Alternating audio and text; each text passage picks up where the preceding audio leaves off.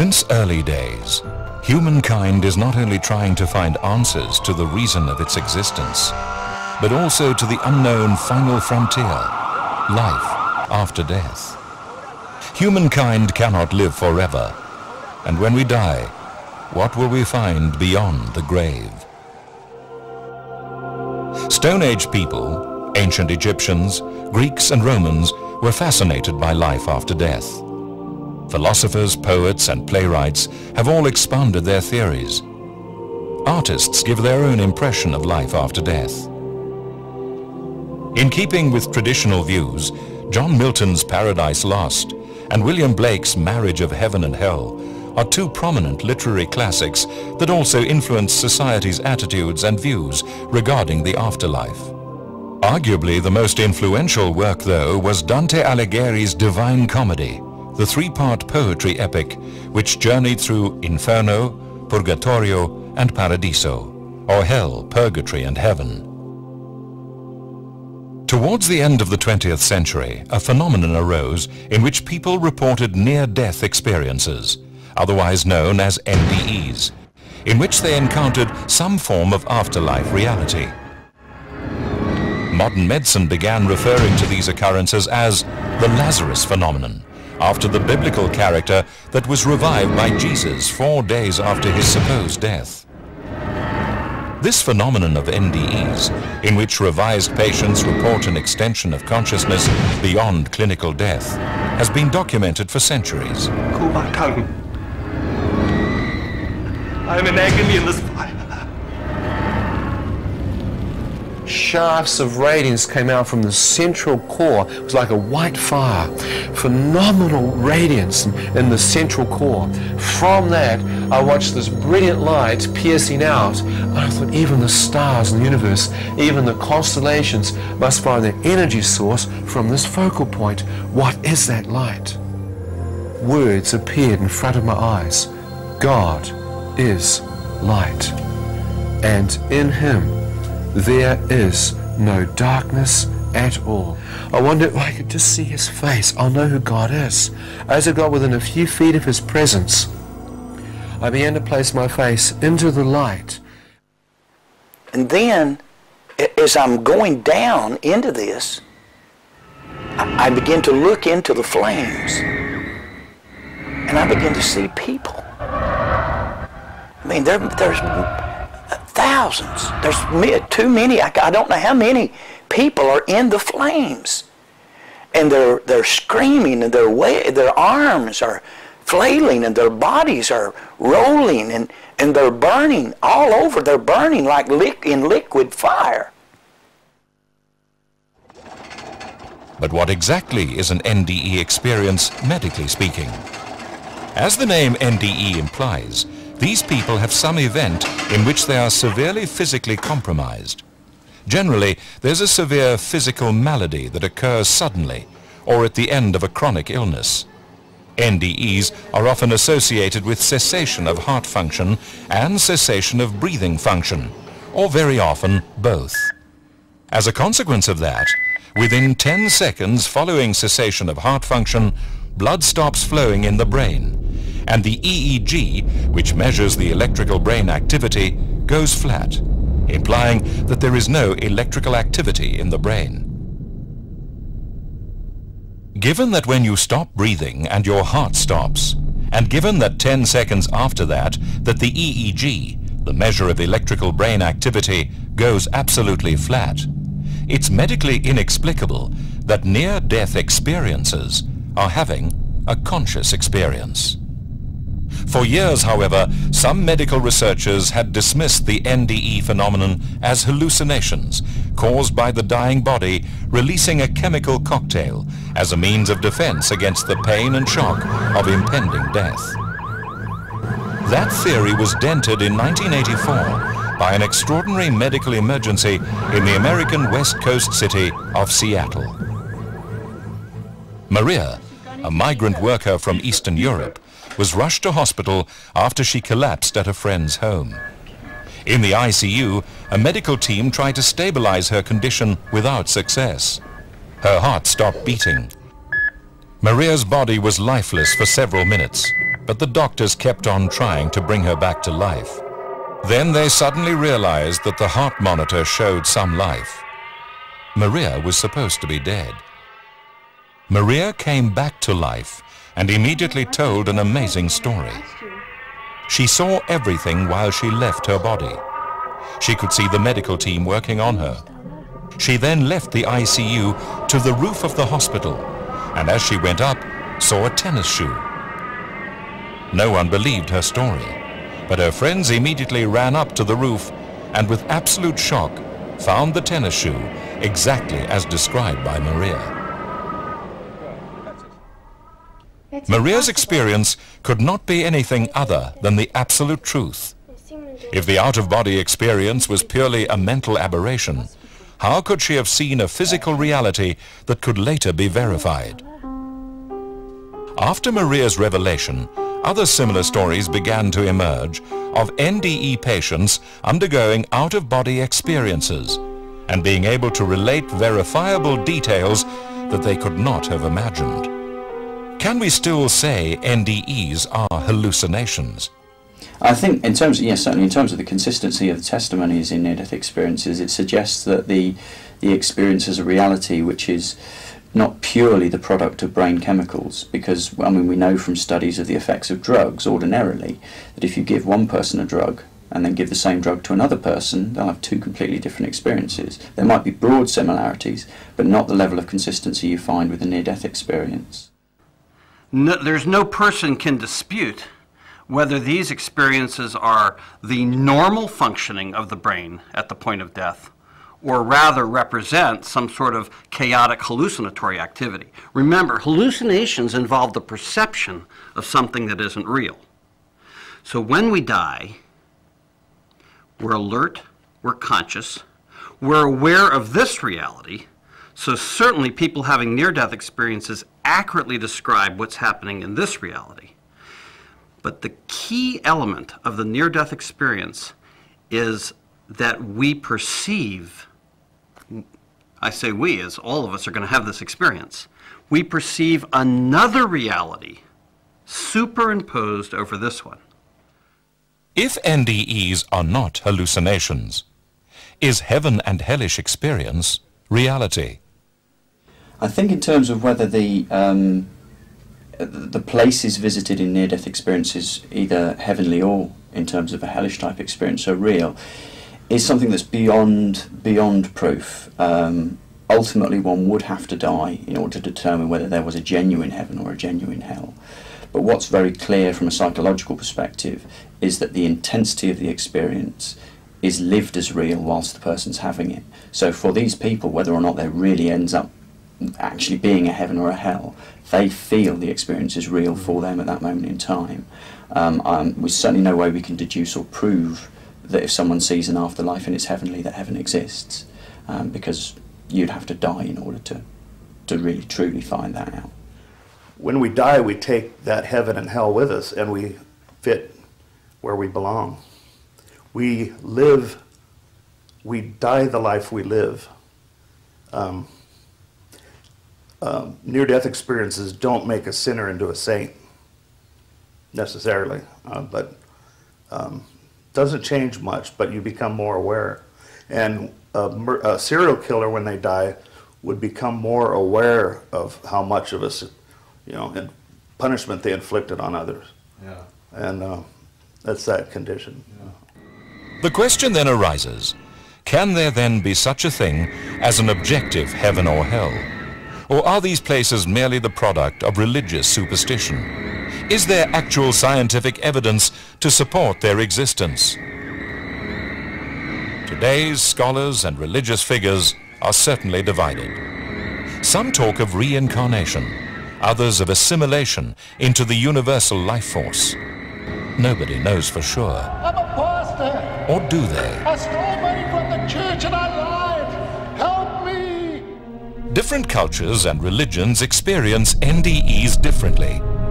Even people of the same religion interpret NDEs differently. The question is, do the Muslim or Christian heaven and hell, for example, appear differently when experiencing an NDE? Reports of these so-called hellish or negative near-death experiences that closely resemble biblical imagery have sparked global interest in the ongoing debate to such an extent that research is currently being conducted by both the academic and scientific mainstream. Certainly the debate has been going on for centuries. Some claim hell is a human invention. Today, it's not just the scientific community that is evaluating the preconceptions of a heaven and hell, but also religious institutions. Some churches even go so far as to say that there isn't a hell, and question whether these archaic beliefs are still valid in the 21st century. But how do these hellish experiences appear? When we die, we go through a fairly rigorous uh, series of events. And uh, a picture uh, that a child drew of nearly drowning, I think, illustrates this better than anything else. And we can see in this picture, the first thing he draws when he nearly drowned is he states that hands reached inside his body and pulled him out. Doesn't identify who these hands belong to. But then these hands plunged him into darkness. As I'm standing there, I become acutely aware that the darkness isn't just physical, but there is a spiritual component to it. An evil, cold, encroaching. It's like the atmosphere is permeated with a cold sensation, a chill or a terror. Visible eyes of something or someone checking me out. The darkness had it in the atmosphere.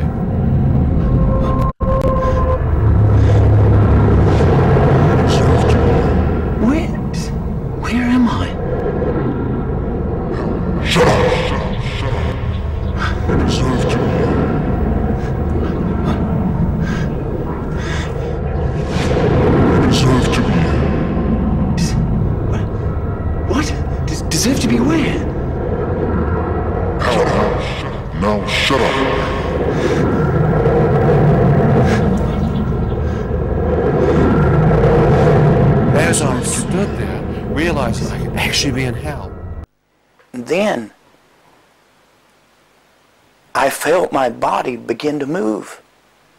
I was strapped to a gurney, but it was like my body began to float. And I'm floating through this smoke. And I'm going faster and faster. And I don't I can't understand what's going on. And I begin to hear voices all around in the smoke. And and the voices are crying. The voices are screaming. And there's all kinds of groaning. And then it's like I'm coming out of this smoke, like a, like I'm coming out of the a tunnel. And I'm looking down into what appeared to be the open mouth of a of a volcanic crater, like a like a burning lake, uh, and I'm falling into this. I'm just going down into this, and and I have no control. And the smell is, is awful, and, and I can't breathe, and and my ears are full of these screams. And then, as I'm going down into this, I- begin to look into the flames, and I begin to see people. I mean, there, there's thousands. There's too many. I, don't know how many people are in the flames, and they're they're screaming, and their way, their arms are flailing, and their bodies are rolling, and, and they're burning all over. They're burning like lick, in liquid fire, but they're not burning up. They're just burning. And, and like a close-up lens on a camera, some of those faces loomed up in front of me. Their faces are screaming, contorted, and, and they're calling my name. Ronnie, Ronnie, don't come here. There's no escape. Hell seems to be a terrible place. Nothing that we will encounter in this world. But what do researchers say? Dr. Tony Lawrence from the University of Coventry. From um, my position in terms of transpersonal psychology, the psychology of spirituality, which would deal directly with notions of um, of evil and of good, and of hell and of heaven. Um, my my perspective on on what hell would be is that hell is not a place that you go to as such. Um, hell is more a condition or state of mind that a person has when they're when they're ignorant of the possibilities in their life, the possibilities for love and joy and happiness, um, and of leading a meaningful life. So that in fact anyone at any one moment in time, by virtue of just being ignorant of their circumstances and of themselves and their place in the world, would literally be in hell. But it wouldn't be. It's not a place that you can go to. It's a state of being for me personally. Yeah. We don't know what happens after we die. Uh, for sure, there's no objectively uh, you know, hell isn't a, a planet on the other side of Jupiter that we haven't discovered yet. This is clearly a mental phenomena that happens to us when we die. It's real. The calculus is real. Mathematics is real.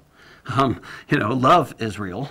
Uh, so you know, these experiences are real experiences, but they're dynamic experiences. They happen to us when we die. So I think the best way to understand the hellish experience is that we pass through hell as part of the dying process if that hell is based on what our lives were like.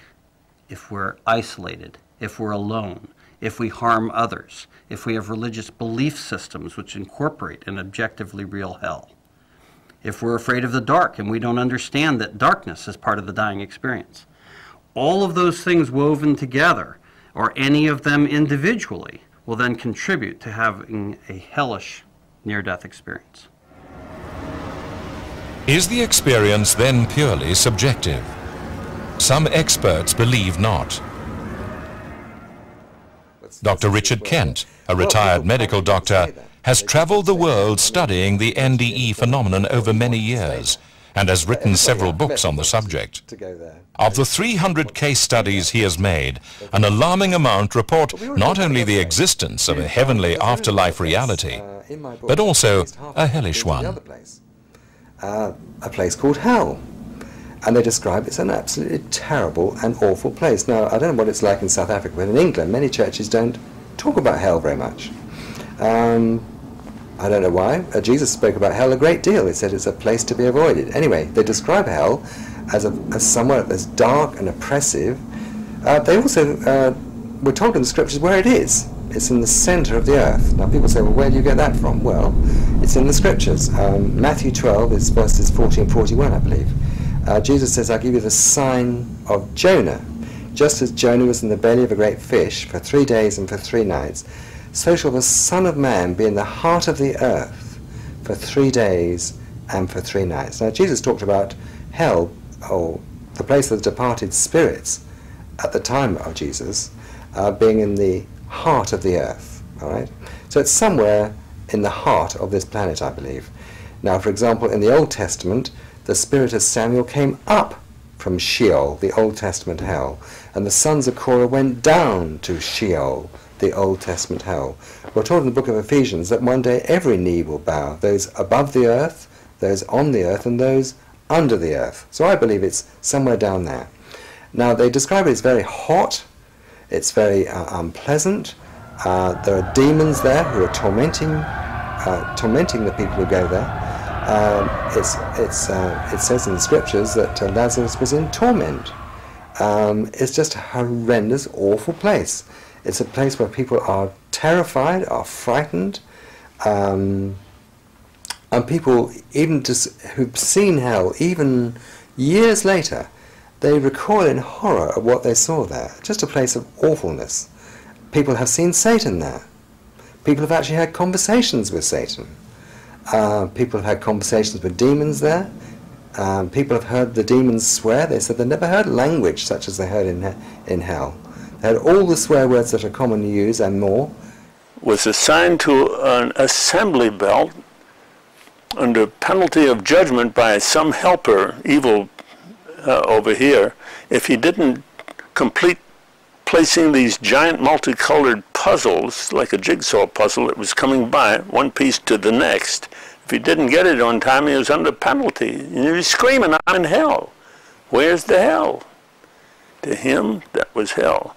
He never wants that again. Never. He converted his whole life. Converted his wife too, who he woke in that hospital in Knoxville uh, with his head in her lap in the hospital bed. It was a very touching story, and it's, it's life changing. Everything is so violently life changing, or so peacefully life changing, so wonderful. So you're onto a subject that is important to every individual present. Is it safe to die? Do I know where I'm going before I get there? That's the question. And what of heaven? Is it the blinding white light, the benevolent presence of a supreme being, the wondrous feeling of love and peace that we've always imagined it to be? Some NDE survivors also got to glimpse heaven and found it just as real and tangible as hell had been.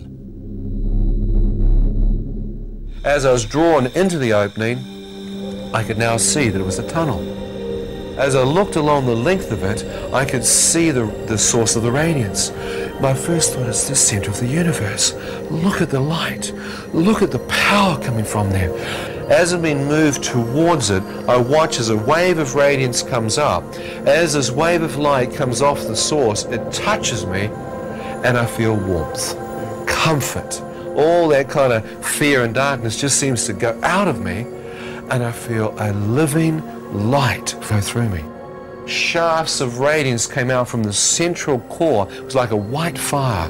Phenomenal radiance in, the central core. From that, I watched this brilliant light piercing out. And I thought even the stars in the universe, even the constellations must find their energy source from this focal point. What is that light? Is there someone in there surrounded by this radiance? As I questioned that in my own mind, a voice spoke to me from the center of the light. Right, for sure. Well, it, um, first of all, their spirit leaves their bodies, and then very, not always, but very commonly, the, uh, they meet Jesus Christ. Um, they describe him as nearly six foot tall, but radiating li- uh, light, tremendous amount of light coming from him, um, from his face and from his chest and from his arms and from his legs. Um, many people describe um, he's still dressed in the, uh, the clothes appropriate to a Jewish rabbi. Of course, Jesus was a Jewish rabbi. Um, and he has a golden sash around his waist. Um, many people, as they come close to, um, in, their, in their minds come these words, you're in the presence of the Son of God.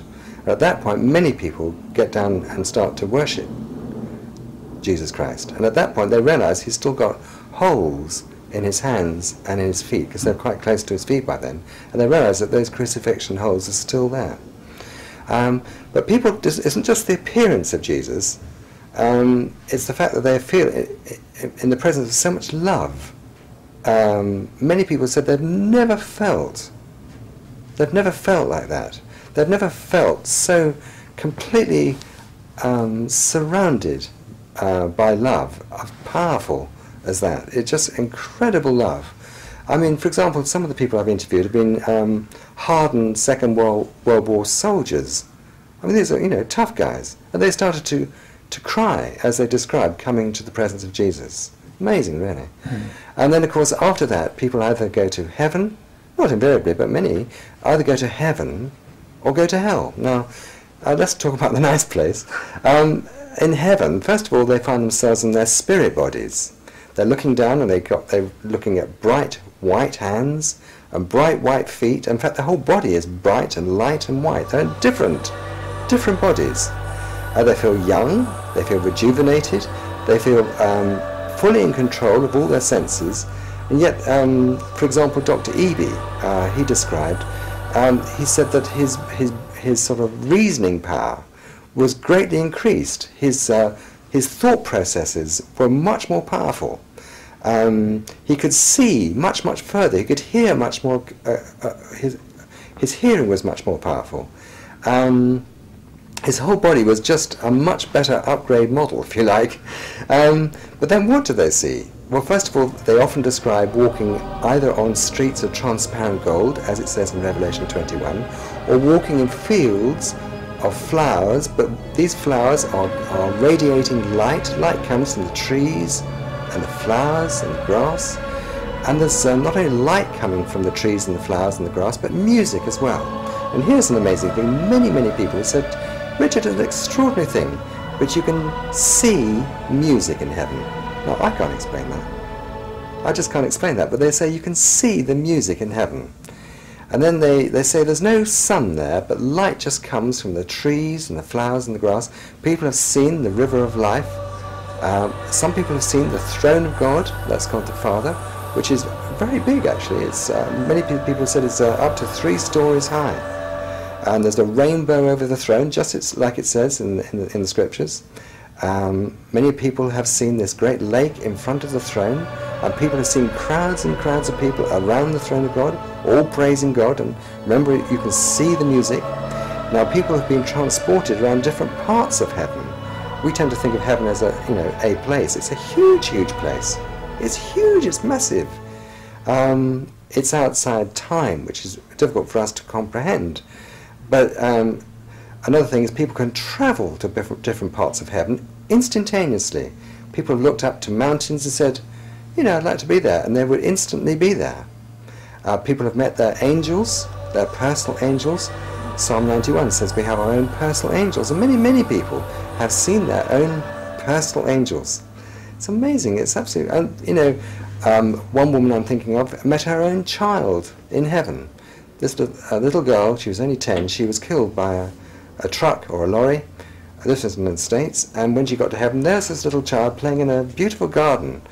And she was ecstatically happy playing with a lot of other children as well. And in fact, um, this particular lady said to the little girl, uh, wouldn't you like to come back to earth? And she said, well, Jesus said I could. But actually it was such fun here, I decided to stay here. so there we are. So that's heaven. Heaven is just dramatic. In fact, you can always tell when people have been to heaven because they're just yearning to go back. Most of the people who I've met who've really seen heaven just wanted to be there. It is clear that adults who experience NDEs are influenced by their religious and cultural value system. But what about those who are not yet influenced by culture or religion? Young children. Will they give us a better view on NDE? So it's then a matter of religious belief systems as to whether you think that other reality is real or not. So, so that's, that, that's uh, the issue of uh, uh, religion and philosophy. But nevertheless, when I say near death experiences are real, I mean that they occur when these children say that they're happening, which means at the point of death. Let me give you an example. Um, I resuscitated a young boy, about eight years old, who had massive cardiac failure uh, in the lobby of Seattle Children's Hospital dramatic resuscitation. After we successfully uh, brought him back to life, he opened his eyes and he goes, That was weird. You guys just sucked me back into my body. He accurately described everything that was happening to him. He could see the top of one of our attending physician's heads who was starting to go bald and accurately described that, even though we knew at this time he was comatose. In addition, he said that while he was being resuscitated and his heart had stopped, he was on the ceiling looking down at us, and he was bathed in a white light, a, a white light that he thought was something trying to keep him safe. So, what if that experience could be a hallucination? Well, clearly he actually described what happened to him, so that part wasn't a hallucination. But you could say the hallucinatory elements then were this white light. Is that white light real or not? I don't know. Before we can understand this strange phenomenon, we have to understand the nature of the near-death experience itself. When we die, we go through a fairly rigorous uh, series of events. And uh, a picture uh, that a child drew of nearly drowning, I think, illustrates this better than anything else. And we can see in this picture the first thing he draws when he nearly drowned is he states that hands reached inside his body and pulled him out.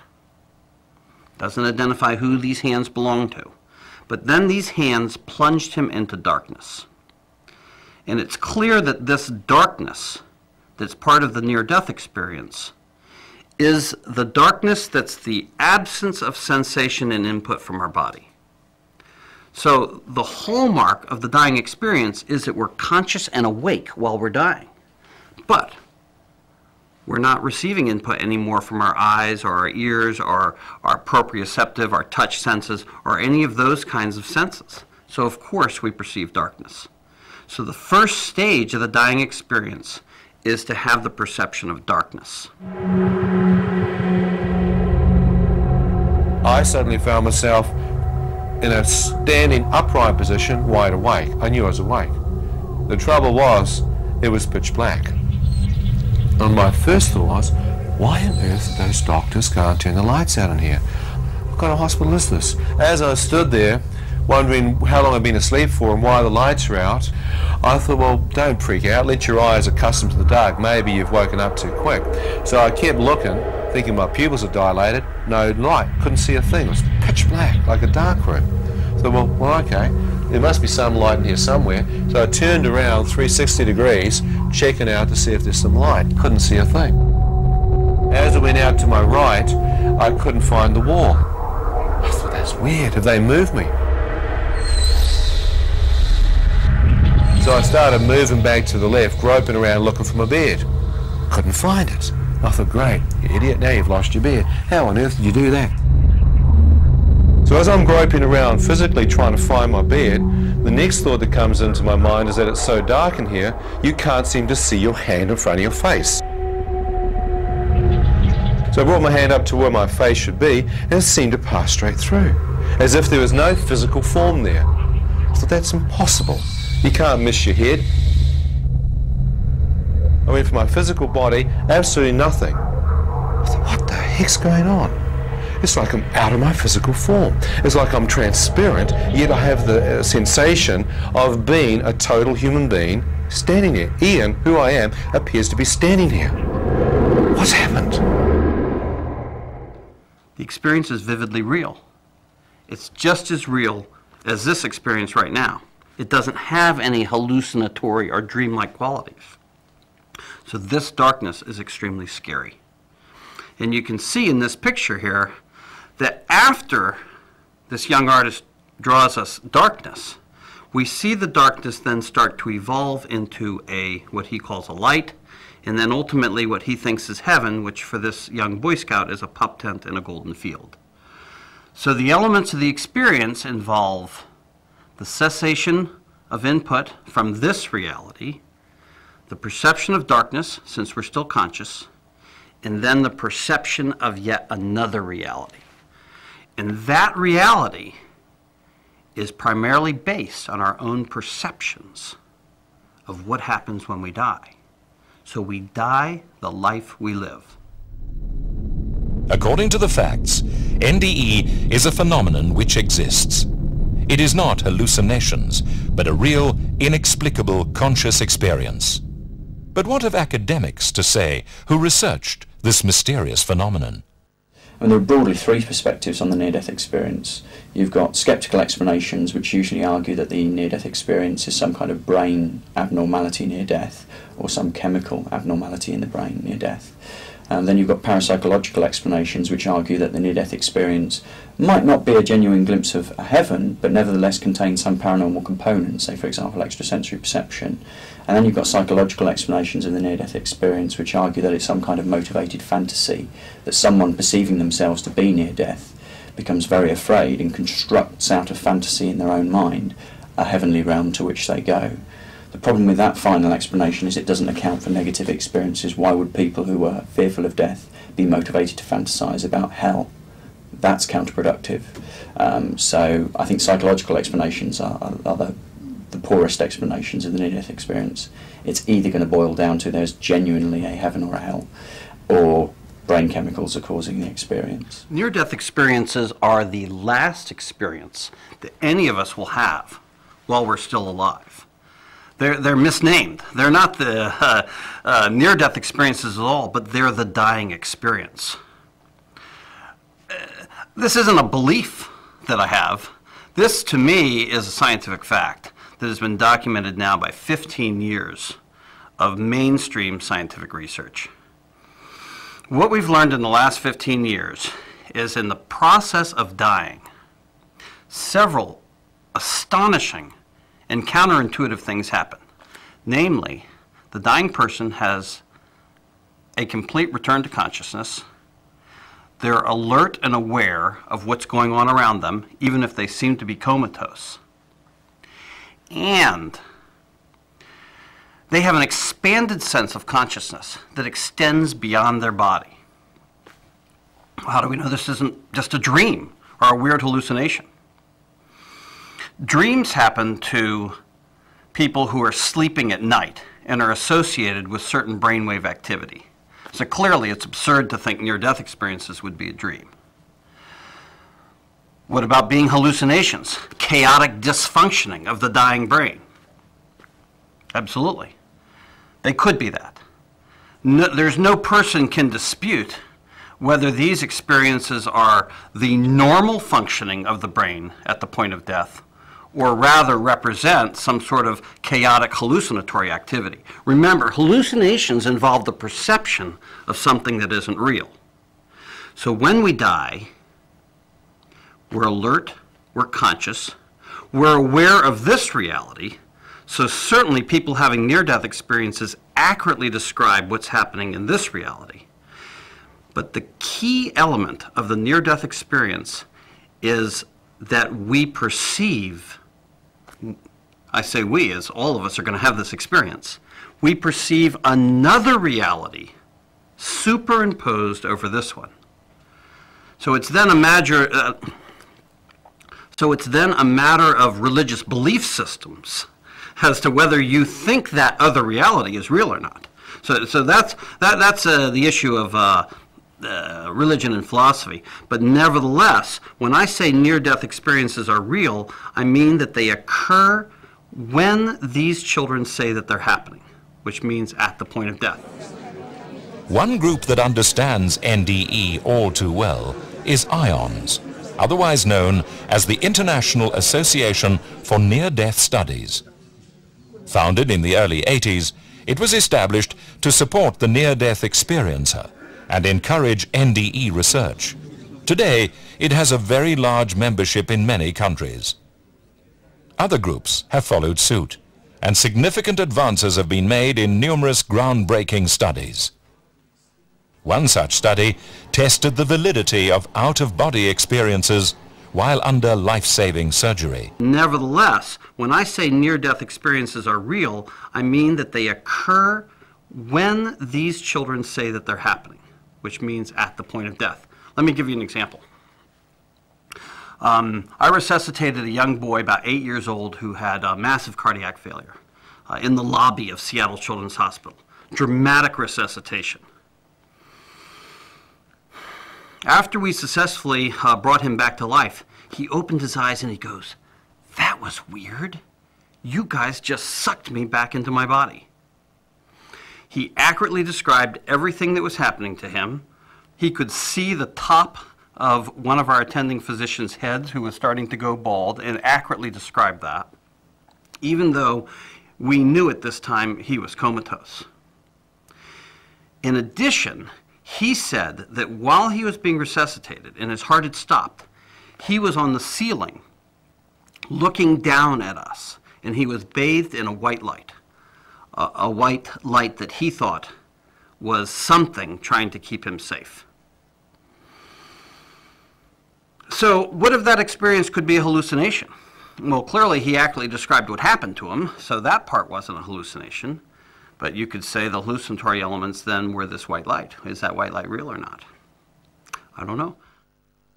Before we can understand this strange phenomenon, we have to understand the nature of the near-death experience itself. When we die, we go through a fairly rigorous uh, series of events. And uh, a picture uh, that a child drew of nearly drowning, I think, illustrates this better than anything else. And we can see in this picture, the first thing he draws when he nearly drowned is he states that hands reached inside his body and pulled him out. Doesn't identify who these hands belong to. But then these hands plunged him into darkness. And it's clear that this darkness that's part of the near death experience is the darkness that's the absence of sensation and input from our body. So the hallmark of the dying experience is that we're conscious and awake while we're dying.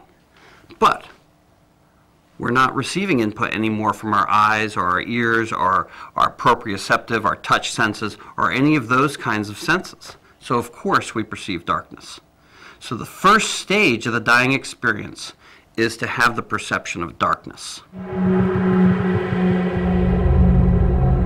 I suddenly found myself in a standing upright position, wide awake. I knew I was awake. The trouble was, it was pitch black. And my first thought was, why on earth those doctors can't turn the lights out in here? What kind of hospital is this? As I stood there, wondering how long I'd been asleep for and why the lights are out, I thought, well, don't freak out. Let your eyes accustom to the dark. Maybe you've woken up too quick. So I kept looking, thinking my pupils had dilated. No light. Couldn't see a thing. It was pitch black, like a dark room. So, well, well, okay. There must be some light in here somewhere. So I turned around 360 degrees, checking out to see if there's some light. Couldn't see a thing. As I went out to my right, I couldn't find the wall. I thought, that's weird. Have they moved me? So I started moving back to the left, groping around looking for my beard. Couldn't find it. I thought, great, you idiot, now you've lost your beard. How on earth did you do that? So as I'm groping around physically trying to find my bed, the next thought that comes into my mind is that it's so dark in here, you can't seem to see your hand in front of your face.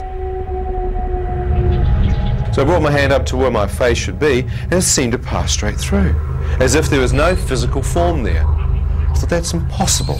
You can't miss your head. I went for my physical body, absolutely nothing. I thought, what the heck's going on? It's like I'm out of my physical form. It's like I'm transparent, yet I have the uh, sensation of being a total human being standing here. Ian, who I am, appears to be standing here. What's happened? The experience is vividly real. It's just as real as this experience right now. It doesn't have any hallucinatory or dreamlike qualities. So this darkness is extremely scary. And you can see in this picture here that after this young artist draws us darkness, we see the darkness then start to evolve into a what he calls a light, and then ultimately what he thinks is heaven, which for this young Boy Scout is a pup tent in a golden field. So the elements of the experience involve the cessation of input from this reality, the perception of darkness, since we're still conscious, and then the perception of yet another reality. And that reality is primarily based on our own perceptions of what happens when we die. So we die the life we live. According to the facts, NDE is a phenomenon which exists. It is not hallucinations, but a real, inexplicable conscious experience. But what have academics to say who researched this mysterious phenomenon? And there are broadly three perspectives on the near-death experience. You've got skeptical explanations, which usually argue that the near-death experience is some kind of brain abnormality near death, or some chemical abnormality in the brain near death. And then you've got parapsychological explanations, which argue that the near-death experience might not be a genuine glimpse of a heaven, but nevertheless contains some paranormal components, say, for example, extrasensory perception. And then you've got psychological explanations of the near-death experience, which argue that it's some kind of motivated fantasy, that someone perceiving themselves to be near death becomes very afraid and constructs out of fantasy in their own mind a heavenly realm to which they go. The problem with that final explanation is it doesn't account for negative experiences. Why would people who are fearful of death be motivated to fantasize about hell? That's counterproductive. Um, so I think psychological explanations are, are, are the the poorest explanations of the near-death experience. It's either going to boil down to there's genuinely a heaven or a hell, or brain chemicals are causing the experience. Near-death experiences are the last experience that any of us will have while we're still alive. They're, they're misnamed. They're not the uh, uh, near-death experiences at all, but they're the dying experience. Uh, this isn't a belief that I have. This, to me, is a scientific fact that has been documented now by 15 years of mainstream scientific research. What we've learned in the last 15 years is in the process of dying, several astonishing and counterintuitive things happen. Namely, the dying person has a complete return to consciousness. They're alert and aware of what's going on around them, even if they seem to be comatose. And they have an expanded sense of consciousness that extends beyond their body. How do we know this isn't just a dream or a weird hallucination? Dreams happen to people who are sleeping at night and are associated with certain brainwave activity. So clearly it's absurd to think near-death experiences would be a dream. What about being hallucinations? Chaotic dysfunctioning of the dying brain? Absolutely. They could be that. No, there's no person can dispute whether these experiences are the normal functioning of the brain at the point of death or rather represent some sort of chaotic hallucinatory activity. Remember, hallucinations involve the perception of something that isn't real. So when we die, we're alert, we're conscious, we're aware of this reality, so certainly people having near-death experiences accurately describe what's happening in this reality. But the key element of the near-death experience is that we perceive I say we, as all of us are going to have this experience, we perceive another reality superimposed over this one. So it's then a matter, uh, so it's then a matter of religious belief systems as to whether you think that other reality is real or not. So, so that's, that, that's uh, the issue of uh, uh, religion and philosophy. But nevertheless, when I say near-death experiences are real, I mean that they occur when these children say that they're happening, which means at the point of death.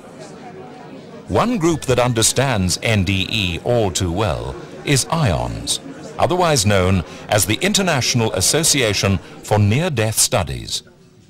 Founded in the early 80s, it was established to support the near-death experiencer and encourage NDE research. Today, it has a very large membership in many countries. Other groups have followed suit, and significant advances have been made in numerous groundbreaking studies. One such study tested the validity of out-of-body experiences while under life-saving surgery. Surgical patients were split into two groups. The first group claimed to have an out-of-body experience while under anesthetic. The second claimed to have had no out-of-body experience. The two groups were asked to describe what had happened to them while receiving treatment. Those who had experienced no out-of-body sensation made wild guesses and were overwhelmingly wrong. The out-of-body group, by contrast, gave startlingly accurate descriptions of what the surgery or treatment had entailed, including giving precise details of data readouts on the surgery's electrical equipment during the operation. The concept of extended consciousness after clinical death had moved from the realm of religious belief to verifiable scientific fact. There's been a very good study of people that had cardiac arrests or heart attacks. About 15% of them had NDEs, and the remainder did not have NDEs. And then they studied this group of people for up to seven years. And there's no question that the people that had NDEs were significantly different from the other group. They tended to have a more spiritual belief system. They had a much lower fear of death. They had a much less materialistic view of the world. They were much more interested in religion, and it really changed their lives a great deal.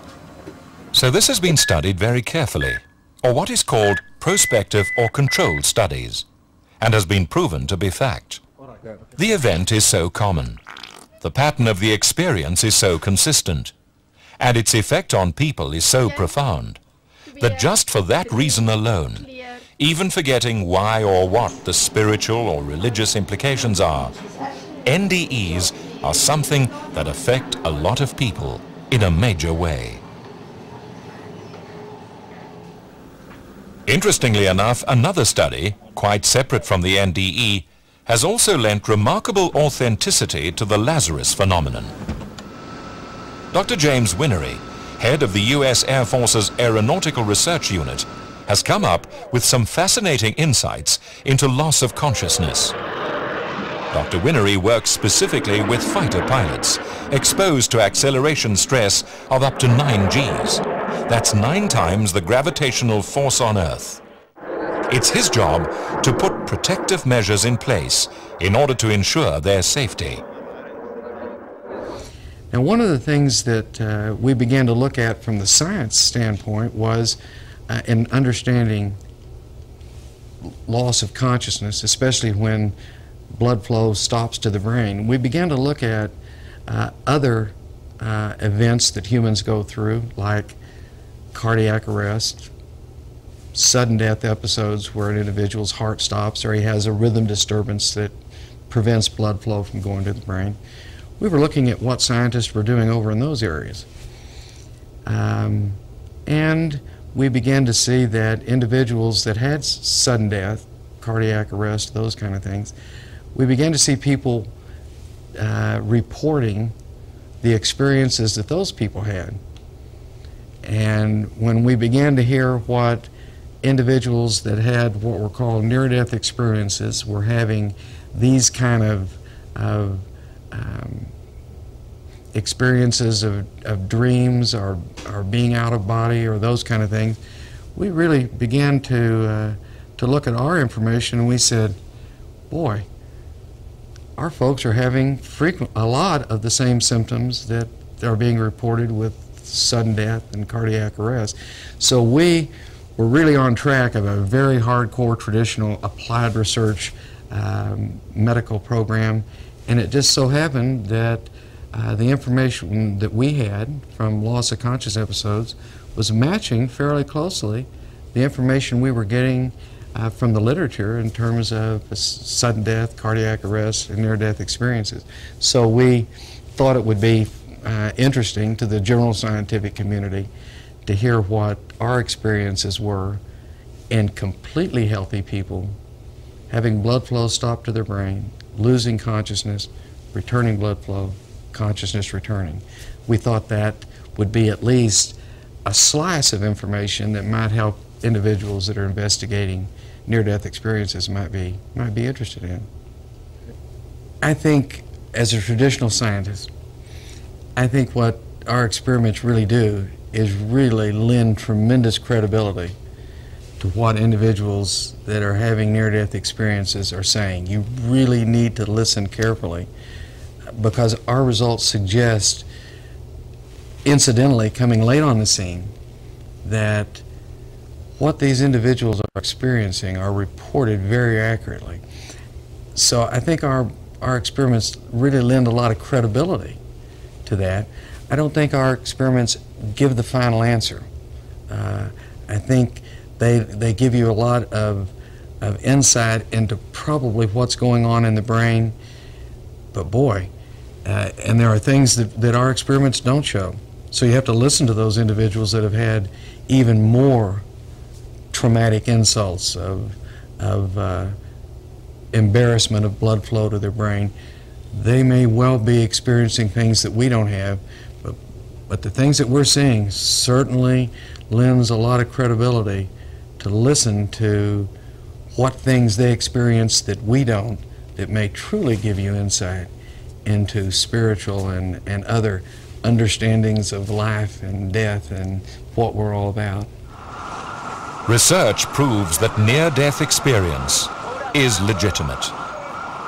nearly 12 to 15 million Americans have had NDE experiences.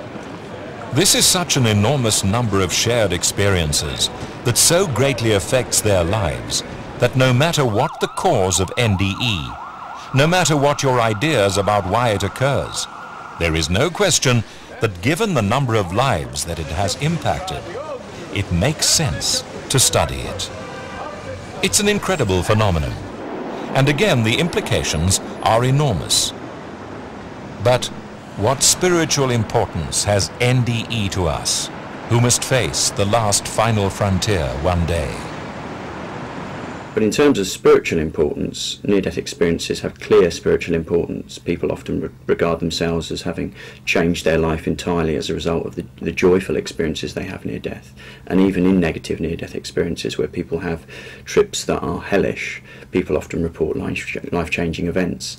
Um, and arguably, even if it were brain chemical changes that were responsible for the actual near-death experience, and therefore it's a hallucination, the consequences could still be spiritual for someone.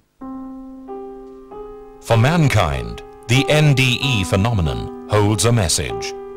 Death is reality, and according to research and those who have witnessed heaven and hell through NDE experiences, we must think about our own lives. We will die as we live. What people are describing are very, very clear-cut, life-changing situations. Now, I think you mentioned you saw Ian McCormack, and when all said and done, he's been travelling around the world for nearly 20 years.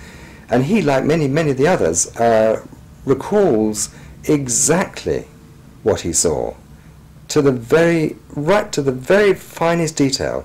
And although he has been recounting his experience, and many others have as well, um, probably two, three, three, or even four times a week for all these years, um, you can look at old videotapes and what they described hasn't changed at all. It simply hasn't changed. And in fact, this event is the, the most, uh, the single event in their lives that they remember most clearly, unlike hallucinations. The other thing, of course, that these are life-changing events. Uh, and the, um, I've interviewed probably over 300 people who've had these experiences, um, and all of them have been dramatically changed. Their lives have been changed by these near-death experiences. You can't say that about hallucinations. Hallucinations simply aren't life-changing experiences, whereas near-death experiences, um, when you meet Jesus Christ and either see heaven or hell, they are dramatic, riveting, life-changing experiences, and almost invariably people's lives are dramatically altered as a result of these experiences. So personally, and also because of the fact that the near-death experience accounts are so uh, remarkably similar not only to each other but also to the Bible, I personally believe that these, these are real events and people are describing real events. Those people who have had near-death experiences, who have crossed the unknown final frontier, bring a clear message. Heaven and hell is a reality. More and more scientific evidence proves that life after death does exist. Eventually, we will all die and have to cross the final frontier, either to heaven or to hell. But where we are going is a matter of choice.